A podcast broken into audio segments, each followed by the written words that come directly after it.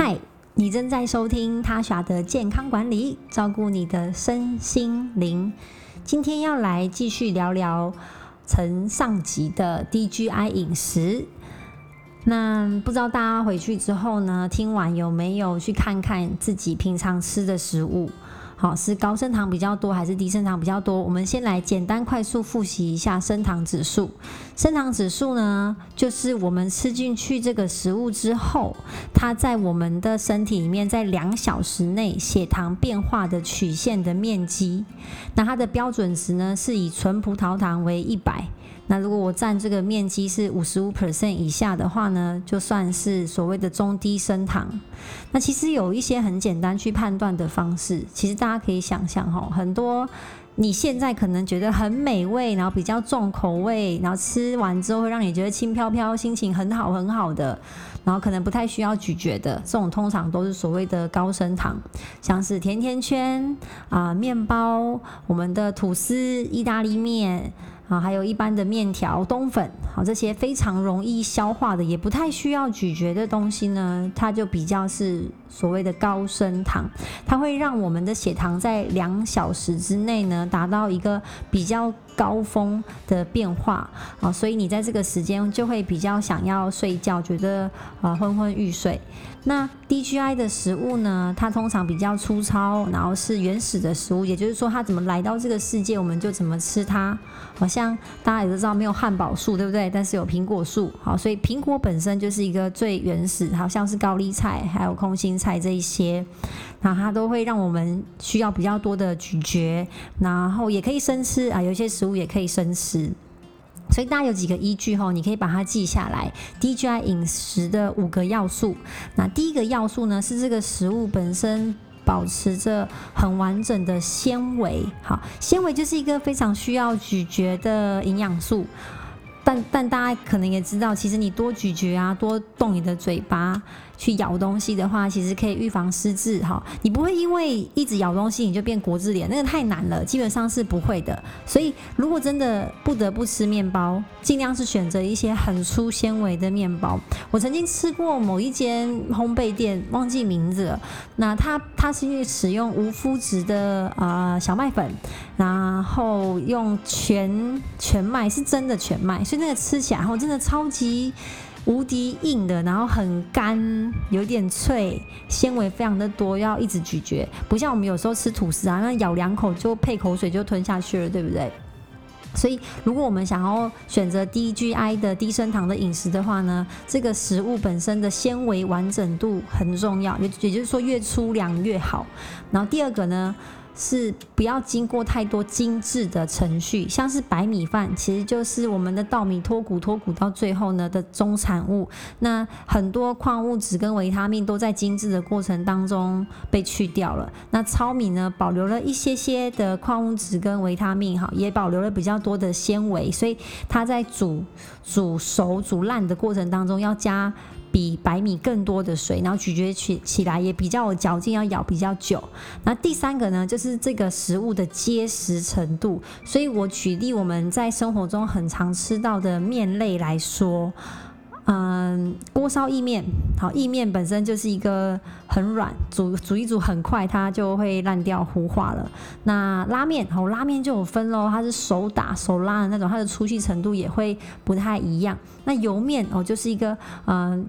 GI 非常高的，大家可能可以想象，因为它就是下热水，可能烫个呃三十秒、一分钟就可以吃了，因为它本身也可能算是熟的。然后鸡丝面就更不用说了，用热水泡它就变熟了。那意大利面呢？就是如果你有下过厨的话，你就会发现，以上我举例的各种面条里面呢，意大利面是相对要煮比较久的，所以它的 GI 值的确是比较低的。啊，不过现在市面上的意大利面的品质分很多种。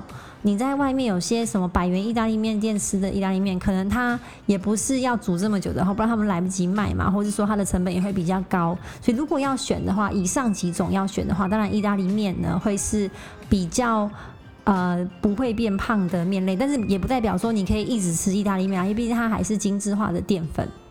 但是这个食物本身的结实扎实程度呢，可以让你去判断它的 GI 值。好，那淀粉呢，真的是我们在生活中很常见的主食。淀粉本身呢会糊化，就是它在过度烹煮之后呢会格格的，像我们的粥，像那个叫什么面汤，面汤就是我烫面的那个汤，就是会糊糊的嘛，对不对？这个糊化程度啊，越糊就表示 GI 值越高，所以。大家就可以想象吃，其实如果真的要吃饭的话，白米饭也会比稀饭好，好，尽量不要让它煮到糊化的程度。那第五个呢，就是酸度，越酸它的 GI 值会越低，好，所以如果你真的希望你是一个吃酸的人，喜欢吃酸的人，因为好，如果你真的要出去吃一些货街餐，你加一些醋或是挤一些柠檬在上面，会让它的 GI 值稍微降低一些些，好，所以纤维完整程度。不要过度的精致，结实的程度还有糊化低一点，然后多一点酸度，这就是我们 DGI 饮食的五个要素。那讲了 GI 值这么多，我也很想要跟大家分享。其实，在医学啊、医学跟科学研究上，对于低升糖饮食是有非常多的好处的。那我一开始接触升糖指数很感兴趣的，就在于说我看到它可以。让身体对胰岛素的敏感度提升，也就是可以去预防，甚至可以去改善糖尿病的状况。因为我对糖尿病这个疾病一直都很有兴趣，是因为我们家族蛮多人有所谓的糖尿病，而且啊有一些是蛮严重的。客因为客家人的食物真的很好吃，而且现在你一般去买外面买到好吃又便宜、CP 值高的食物，几乎都是所谓的高升糖，哦，非常精致的淀粉。可我看到所谓升糖指数的。饮食，如果你可以控制在低升糖饮食的话，它可以去控制我们身体对于胰岛素的敏感程度，甚至啊去。降低我们的血糖，我就对这块很感兴趣。后来发现，的确有研究证实是可以有这一块的帮助的。那如果你可以控制好你的血糖指数的话，其实你的血胆固醇跟血压也可以一起控制下来。好，如果它都是因为你的饮食不正常而造成的话，其实改善这个饮食就可以改善这个疾病。那它也不影响就是药物，我们也不要擅自停药这样。那久而久之呢，如果我们都一直吃这个中低升糖的饮食的话，甚至可以降低我们、减少我们对于一些精致食物的食欲。我知道很多人听到这个饮食方式，就会觉得哦，我真的太爱蛋糕了，哦，我离不开巧克力，哦，我真的很需要甜食，或者说哦，我不能不吃饭，我不能不吃面，而且外面很难找到糙米啊，或是我也不可能每天都吃意大利面。哦，但其实一开始的确会比较辛苦，就是过渡期我们要转换习惯的时候，但是久而久之呢，你的身体习惯。呈现一个中低升糖的状态的时候呢，其实我们对于一些食物的食欲真的会下降。我个人就是非常好的一个啊证明。我以前也是觉得我没有面跟面包会死掉。我以前超爱吃面，我真的几乎每一天只要去外食可以选，我都会选面摊或是面店，各种面我都吃。那在升糖、低升糖饮食的。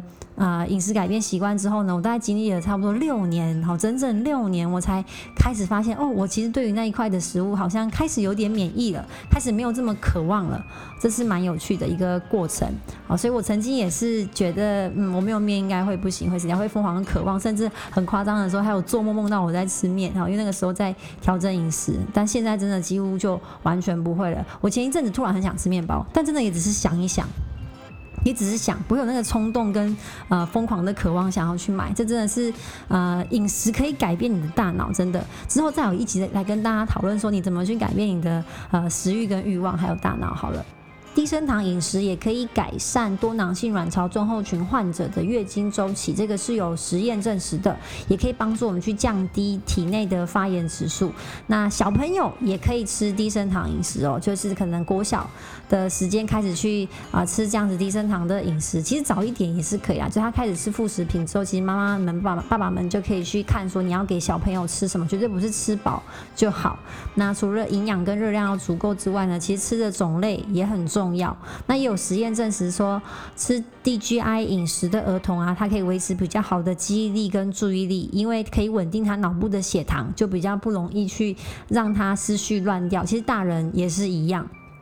那我接下来想跟大家聊聊关于抗性淀粉。如果你觉得在过渡期啊，你还是一定要吃淀粉，或者你是体力工作者，但是你又想要减脂、想要调整健康、想要试试看低升糖饮食的话呢，那淀粉。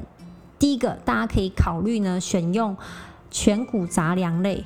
就是呃，像糙米啊，或是你如果去一些超市，其实都可以买得到，就是那种呃十谷米、五谷米，它里面是呃没有白米成分的。那这样子的，呃，这样子的米饭淀粉是很 OK 的，或是圆形淀粉，像是最近是南瓜的季节，这种原生型的淀粉，或是玉米，好，这些都是原生型的，所以你如果吃这样原生的淀粉，是对身体健康是比较 OK，因为它里面除了淀粉热量之外，也有蛮多的营养素。那抗性淀粉的话呢，就是。啊，像冰过的饭或是冰过的地瓜，好，其实就是淀粉，它经过冷却之后，就是煮熟之后冷却之后呢，它的升糖指数会降低。所以，像如果你喜欢吃日式料理的话，最近又很热，是夏天，你可以考虑这个寿司，日式料理的寿司，它因为它的饭通常都是冰醋饭，哦，所以它的升糖指数也会比较低。好，所以这个是你可以去选择的淀粉，那尽量就是避开面类跟面包，因为它。这样子的料理是经过非常多的精致的，好，所以如果要选的话，饭会比面好。好，接下来呢，我就要跟大家玩玩看，就是题目二选一，好，要怎么去分辨这个食物的升糖指数？好，第一题呢就是生豆皮跟油豆腐。好，这个呃第二个选项有油，所以大家可能就可以猜到说，哦，油豆腐的啊升糖指数的确是比较高的。好，冻豆腐跟百叶豆腐，好，这时候一定要跟大家说一下。百叶豆腐的成分几乎是淀粉，它不是真的豆腐。那冻豆腐是把新鲜的豆腐把它冷冻起来，好，所以它是很 OK 的。好，接下来比较难喽，荷包蛋 VS 欧姆蛋。荷包蛋是我们用煎的，对不对？所以过程中一定会加油。那煎的话有油，它的温度就会比较高。那欧姆蛋呢？不知道大家有没有煮过欧姆蛋？欧姆蛋常常会加奶油。所以，如果就升糖指数来看的话呢，这两者可能会差不多。但是，如果你是外食的话呢，我会建议大家选荷包蛋，好，因为欧姆蛋它加多少奶油你也不知道，那它加的奶油好不好你也不知道。好，那苹果 VS 苹果汁，诶，记得我们刚刚讲的低升糖的五要素。尽量保持纤维的完整程度，所以如果苹果被打成果汁的话，其他的纤维多多少少会被破坏。我们尽量吃越原始的食物越好。好，以上是我们低升糖饮食的下集的分享。其实我还有非常多想要讲，但如果你呢啊觉得这对这块你很有兴趣，你想要呃减脂或是变健康的话呢，可以再联系我哈，因为我最近有在。教学这一块的咨询，我对这块的饮食是非常有热忱的。我希望在生活作息跟饮食习惯的调整上，就可以带给很多人健康。因为健康的确是我们平常就要去注意的。你不一定要等到生病的时候才开始去注重健康。那不只是为了更好看的身材，更是为了以后的体力可以一直维持。大家都想要冻龄，对吧？好，那今天就是我的分享。如果你喜欢我的内容的话，请帮我按赞分享。我的 IG 是 Tasha 底线 L O，Tasha 底线 L O。那我们就下次见，拜拜。